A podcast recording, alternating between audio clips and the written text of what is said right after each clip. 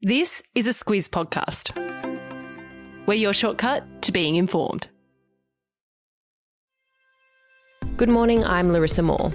And I'm Claire Kimball. It's Friday, the 18th of March. In your Squiz today, South Australia heads to the polls, China feeling the pressure over Ukraine, how much you need to retire, and new emojis. This is your Squiz today.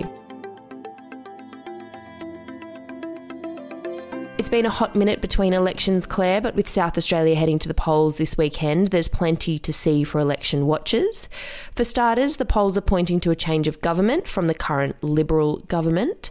And of course, there's a federal election looming, so the results will be closely watched. Let's get our bearings, though. Claire, take us through who's who. So, the Premier in South Australia is Stephen Marshall. He is the leader of the Liberals, and they swept into power in 2018, and that ended 16 years of Labor in government. He was really hailed as a bit of a hero for the Liberals, uh, but he has had a difficult year. There were three Liberals who became independents last year, and that put Marshall into a minority position in that 47 seat assembly. So, yeah, he's really got it in front of him to win all the seats that he currently has, but also get enough to get over the line.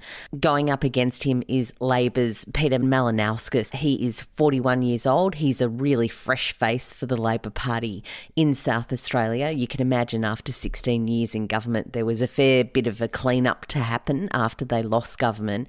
And Malinauskas has really done an incredible job in the last six months to really put himself and the Labor Party into contention to win this election. Okay, so we've got who's who. Next to look at are the issues shaping the election.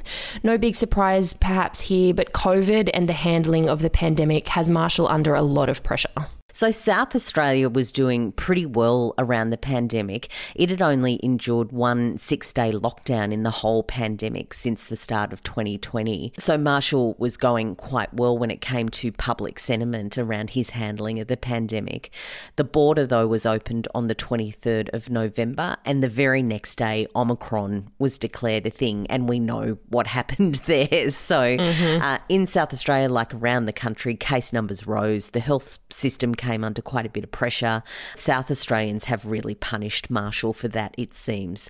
Uh, he has dipped in the polls, and Malinauskas, who has really taken a bipartisan approach when it comes to COVID and has backed the government in what they have done to keep their residents safe, uh, he says that it's been a bit of a calamity over summer.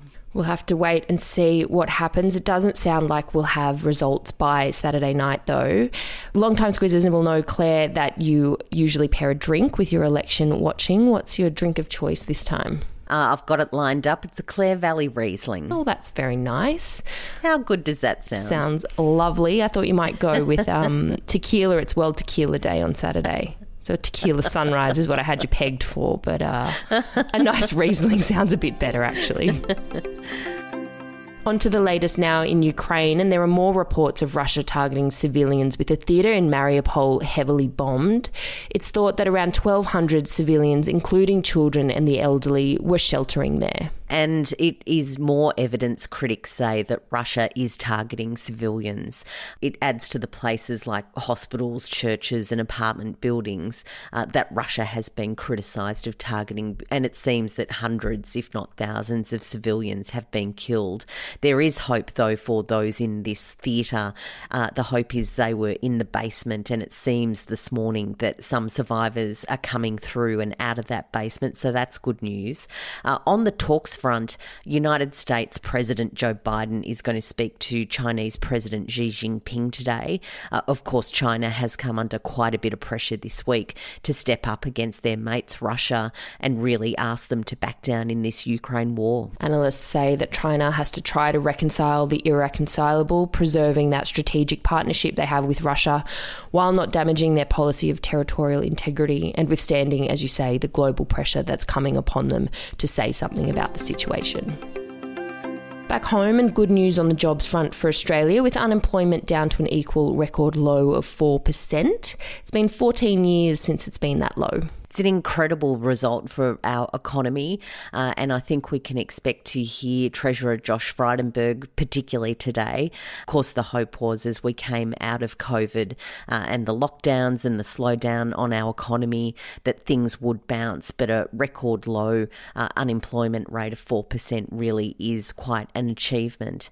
Uh, what they say is that when we look at February, there's 77,400 extra people who were employed. The data is also showing that participation is at a record high. 66.4% of Australians aged over 15 were either in work or looking for it.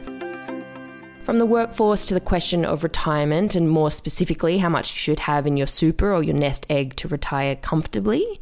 It's a saying that you need a million bucks to retire, but that's a myth that's being debunked, Claire. It has by Super Consumers Australia. They're an outfit that are attached to Choice, the consumer advocacy group.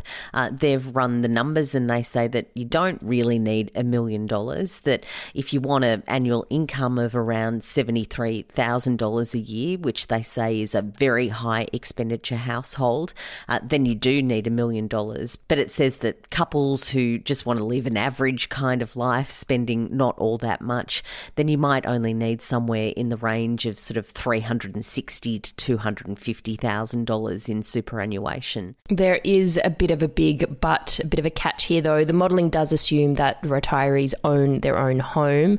Of course, when you add rent or mortgage payments, it does cause really high rates of financial stress. We love a new emoji update, and there are 37 new ones released in this round. A few notable ones, Claire. The melting face has got to be right up there. I was talking to some friends last night. They're really excited about the melting face one. I think it's the emoji that I use the gritted teeth for, that sort of sense of frustration. Uh, I think melting face, though, is kind of the, yeah, completely brain explosion kind of thing. It's a, a line to that one, I think. Uh, also, when you look at what what's on the agenda. There's a disco ball. I plan on using that a bit. Mm-hmm, mm-hmm. Uh, there's that iconic hands shaped into a heart symbol, uh, and one that I think is going to get a bit of use to an actual troll yeah. will be also in the emoji list. I'm very disappointed though, Larissa. Let me guess. No white wine emoji. No white wine emoji. I just don't understand. It really does me. I just don't understand. When you say you want to go and have a drink with a friend, I don't drink red wine. I drink white wine and I can't put the white wine emoji in, and the no. red wine emoji doesn't work neither do the cocktail ones. It's uh, yeah. what are they thinking? Give the people what they really, really want, guys. I think the melting face reminds me of getting off a Zoom call. Actually, yeah, where you're smiling one. and then your smile goes. So that's what I'll be using it for. So many applications. A packed Friday Lites this week, Claire. First up, you're finally using your Madeleine pan. You might need to explain what a Madeleine is. Oh dear. A Madeleine is like a small cake and it's in this sort of distinctive shell shape and can be quite sweet. Um, but I like the savoury ones and there's a recipe that's a dual play recipe that is packed with blue cheese. So it's really good for that white wine that I can't send an emoji about uh, for an afternoon nibble on a weekend. So yeah, get your Madeleine pan out and give the recipe a go. There's also a recommendation for the show Severance, that's on Apple Plus, as well as a link to a guide to buying jeans, right up there with swimwear and the shopping horror stakes, I reckon. So it's mm. a good mm. one to check out. All in the Squiz Today newsletter, or I'll pop links in your episode notes.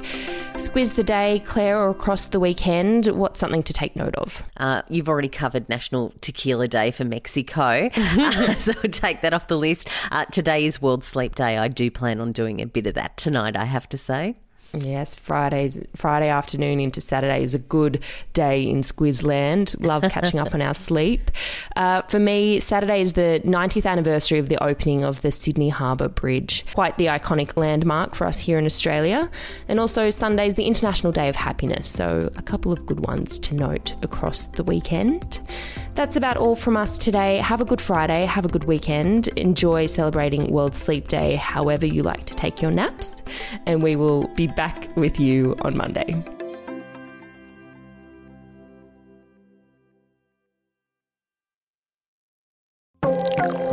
A message now from our podcast partner, Hubbl.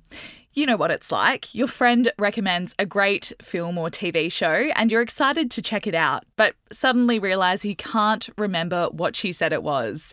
That's where Hubbl, spelt H U B B L, comes in. It brings your streaming apps and free to air TV together into a single experience. You can easily search for your favourite content and keep track of what you want to continue watching.